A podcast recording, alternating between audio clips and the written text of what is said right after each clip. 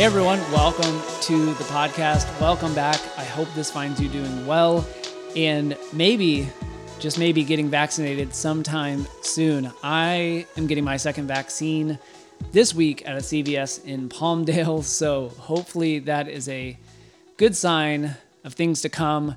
Uh, follow us on social media and the podcast feed as we hopefully plan on opening up as the months and weeks go along, uh, we will keep you informed. This is the week of Sunday, March 28th, which is Palm Sunday or Passion Sunday. So on Sunday, we will celebrate Palm Sunday together.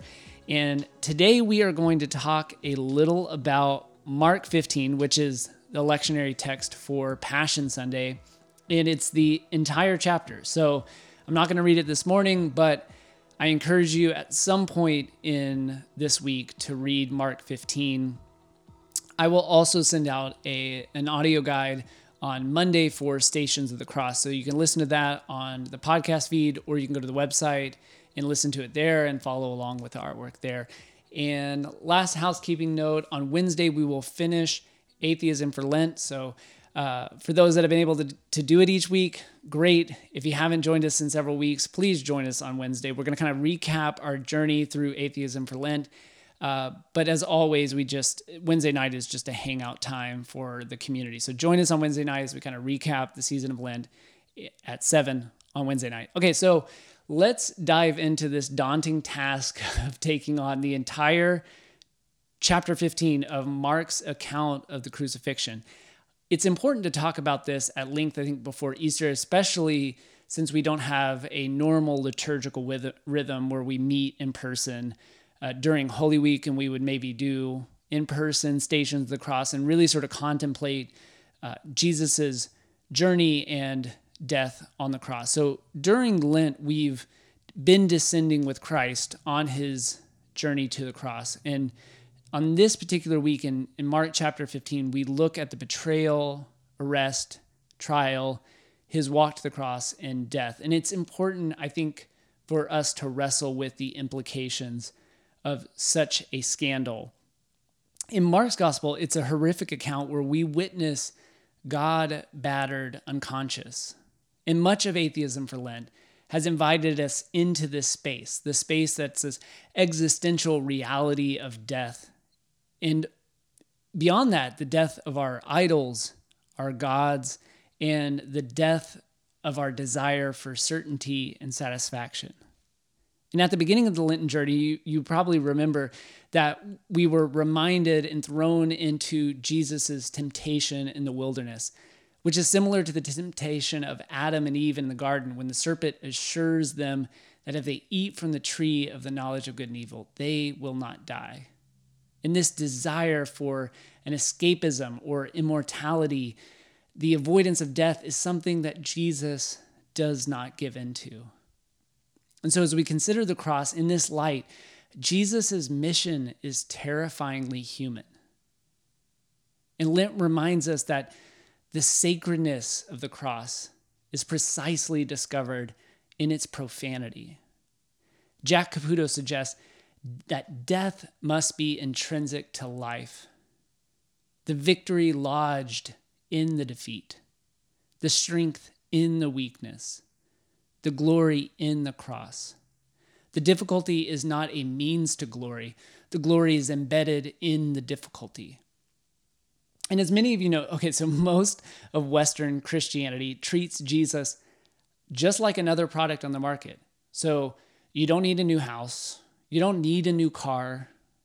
The only thing that can bring you deep satisfaction, peace, wholeness is Jesus Christ. So, churches spend a lot of money and time and energy thinking about how to bring this message to their people.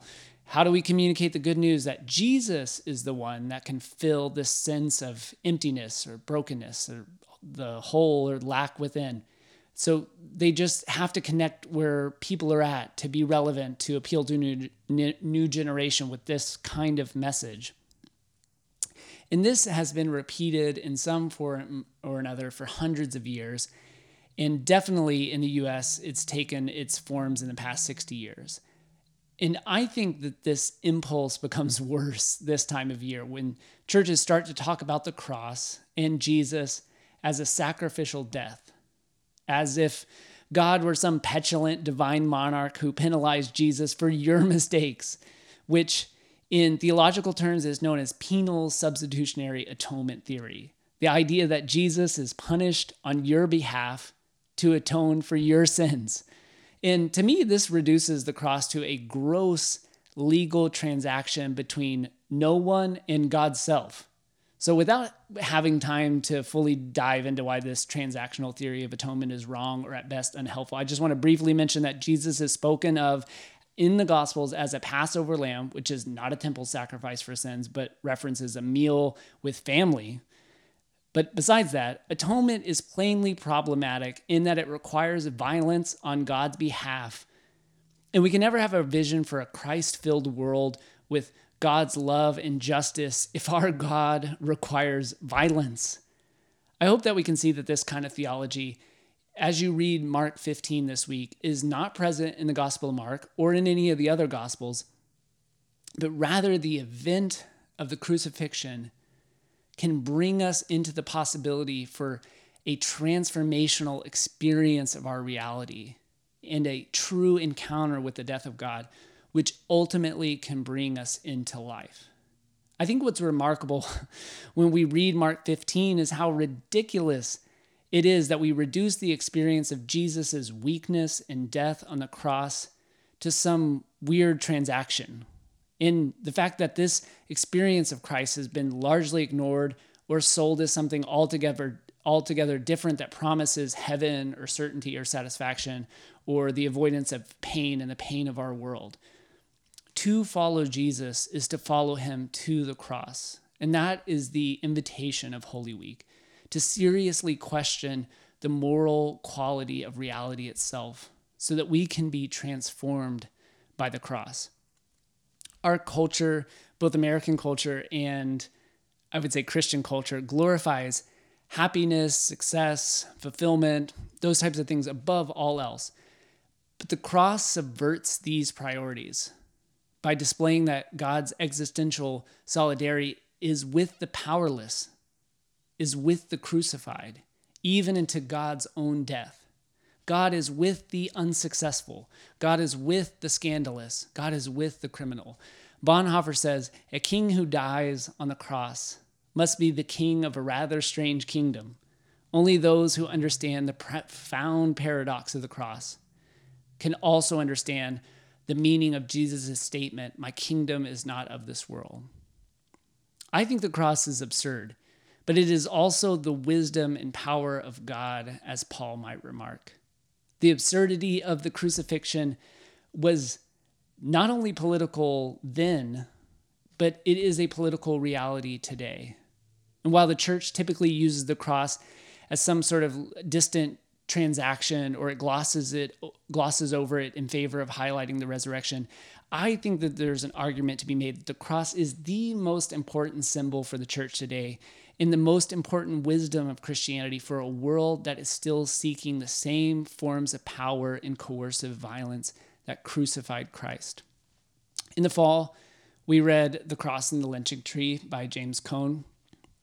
And in that book James Cone parallels the cross and the lynching tree because the cross was not only intended to kill someone, but it was intended to shame them by making them a spectacle. It was to get the attention of anyone who was considering defying Rome. The cross shouldn't be mere jewelry or liturgical pageantry, but it is a symbol of a God of the gallows. Martin Luther King Jr. said the cross is not something to wear, but something to bear. Similarly, one of the earliest theologians in the church, Origen, remarked that we are Simon of Cyrene when we read Mark 15, carrying Jesus' cross, because we must carry Jesus' cross if we are following Christ. When we consider following Christ, what are the experiences, the actions, the emotions that come along with carrying the cross of Christ today? Where do we meet our crucifixions? Jesus died a political death, yes, by execution. But this should force us to grapple with the political questions of our own time. How are we to live with love in a world that still crucifies? Kester Brewin writes Jesus encourages us to take up our cross. But in doing so, we need to walk as Jesus walked, not blithely confident in our resurrection, because Jesus feared death. He feared and mourned the pain and separation it would bring. This week, I've been thinking about the quote from Augustine that we read in John Caputo's essay on love. And he writes, What do I love when I love God? And I want to bring this idea of love into the conversation on the cross because the transformative nature of the crucifixion, over and above this transaction that we're talking about, is how we move us in the church away from violence and toward the experience of love, both personally and politically. Now, we're all aware that our church and our culture is not known for its loving nature or nonviolent action in the world, but I want to propose that the trans the transformational reality of the cross can be more meaningful than a cheap theological transaction of substitutionary atonement. And it can change the way we experience everything in passion for our life together. In his essay, John Caputo writes Religion is for lovers, for men and women a passion, for real people with passion for something other than taking profits. People who believe in something, who hope like mad in something, who love something with a love that surpasses understanding faith, hope, and love. And of these three, the best is love. But what do they love? What do I love when I love my God? That is their question, and that is my question. I think if there's any power in love, it is in the act of loving itself. By its very nature, love is vulnerable. Love requires the lover to let go of power, control, uncertainty, expectation, even unto death. Like the character Sam in Love Actually brilliantly says to his dad, What's worse than the total agony of being in love? How can Jesus' love expressed in weakness and death on the cross be peddled for our own personal or communal certainty and security, or the blithe promises of happy happiness here or in the heavenly sweet by and by?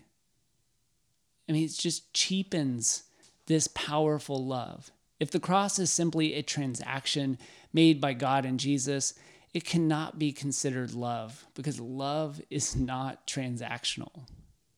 We fall in love. Like Simon, we may just be passing by when it's suddenly our turn to take up our cross. Love is transformational, even in pain and death.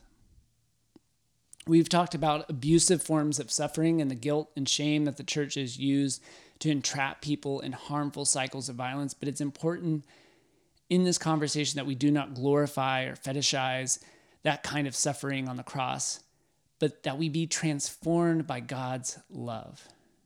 This love allows us to heal our pain and the pain of the world. When we speak of suffering, when we speak of it, it is not a consignment to the nature of crucifixion, but it signals a rupture in our sense of meaning and purpose and justice. It is a, an event that must change the way we see everything. Jesus is not here to bring our lives a sense of meaning or ultimate purpose that we are searching for, but the Christ event dying on the cross ruptures meaning. It tears the temple curtain for a new sense of liberation and hope from meaningless to arise. As Thomas Merton put it, the Christian must not only accept suffering, he or she must make it holy. Nothing so easily becomes unholy as suffering. This is a transformation, not a transaction. And to bring this back into our text, the Gospel of Mark was more than likely written to a Gentile community in Rome in the 60s or 70s of the first century. And they were facing persecution, and possible death by the Roman Empire. So, in reading the Gospel of Mark, reading Jesus' journey to the cross was not to give them a sense of hopelessness, but rather bring courage, hope, and life amid the threat of violence. Our world is still in the throes of a pandemic. And we mourn this week and the week before two acts of terrorism by mass shootings. The world is crucifixion. But this does not make us hopeless. The cross has become the central symbol of the Christian faith, but in the first century, it was the furthest thing from a religious icon. The wisdom of the cross communicates that the profane is now sacred. The holy has invaded the gruesome. This is transformative, not transactional. Not what the church has emphasized, which makes the cru- crucifixion a one time event that happened 2,000 years ago. What do we do with the crucifixions today? The crucifixions cause us to wrestle with systemic violence today.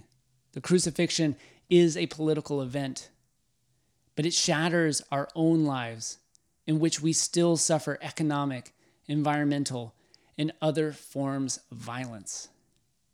And even though violence and death are all around us, it is our courage to be that we do not accept this crucified world as God's ultimate reality or the way things have to be for us to keep our freedoms or whatever talking points people are coming up with this these days to justify violence. Uh, I found out this week that 2020 was one of the most deadly years on record for gun deaths, with almost 20,000 people dying. That's almost 54 people every day dying to gun violence. And in the meaninglessness of this violence, the senseless loss of life, we are called to live from a kingdom of peace, a reality of just love in which Jesus says permeates all things, even in death. The kingdom of God is among you, the kingdom of God is within you. Death cannot consume the depths of love in Christ. God brings life. God creates the cosmos. God brings, breathes life into Adam's lungs in Genesis 1. The absurdity of Jesus' death on the cross pierces reality itself shattering our apathetic posture to a million little crucifixions that we let go by, and how we perpetuate the abuse of the planet or systemic and relational violence, God's death on the cross changes the way we consider power structures and the powerless the powerless in our own society because Jesus died alone and ashamed along with the outcast but desiring love and justice with only a promise from the psalms that the Lord hears the cries of the needy James Baldwin said that Jesus was distrusted by the state because he respected the poor and shared everything. The fundamentalists of the present hour would appear to not even know that the poor exist. So we too pray. Ecologically, it is the crucified world that is resigned to the violence and death of our planet. This is another crucifixion in which we are called to just and transformational love. So we too pray, Yahweh hears the poor and needy. We pray that the weakness of God is stronger than the violence of the crucifying world. In Jesus' final days, he eats with friends whom he loves, and that will eventually misunderstand and leave him. And in his deep love, brings him to suffer in the garden before his arrest. He doesn't want death. And on the cross, Jesus knows the feeling of being alone and rejected. My God, my God, why have you forsaken me? This transformational love given fully in the experience of complete God forsakenness. Because Jesus trusts that even the weakness of God is stronger than the violence of the crucifying world. This depth of love is painful this depth of love is painful to consider because it's easy to wonder where the liberation comes from in moments of despair and death. When will the violence that we do to each other end?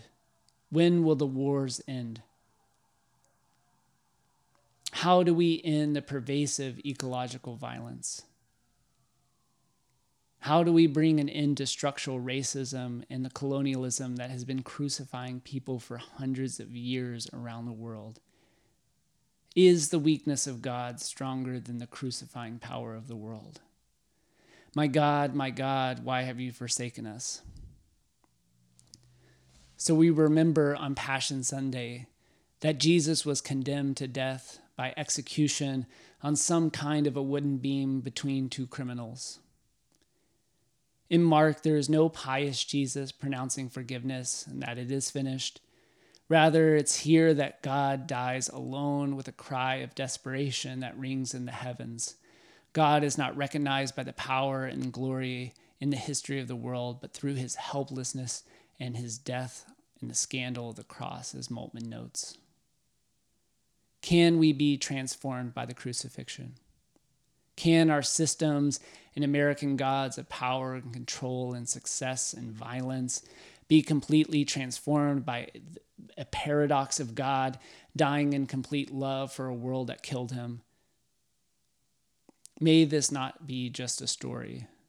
May the cruciform nature of the world create a transformative reality in our hearts and lives by which we see everything else. If the world is crucifixion, what happens after the death of God? What does the Markan community in the first century Rome do in the existential aftermath of Jesus' crucifixion and their own threat of death? Even though most of our personal lives are not threatened with this level of violence, how are we to live in a world that still crucifies what is beautiful? As Mark 15 closes, it's only the women who remain with the body of Jesus Mary, Mary Magdalene, and Salome. And I think these women are a beautiful guide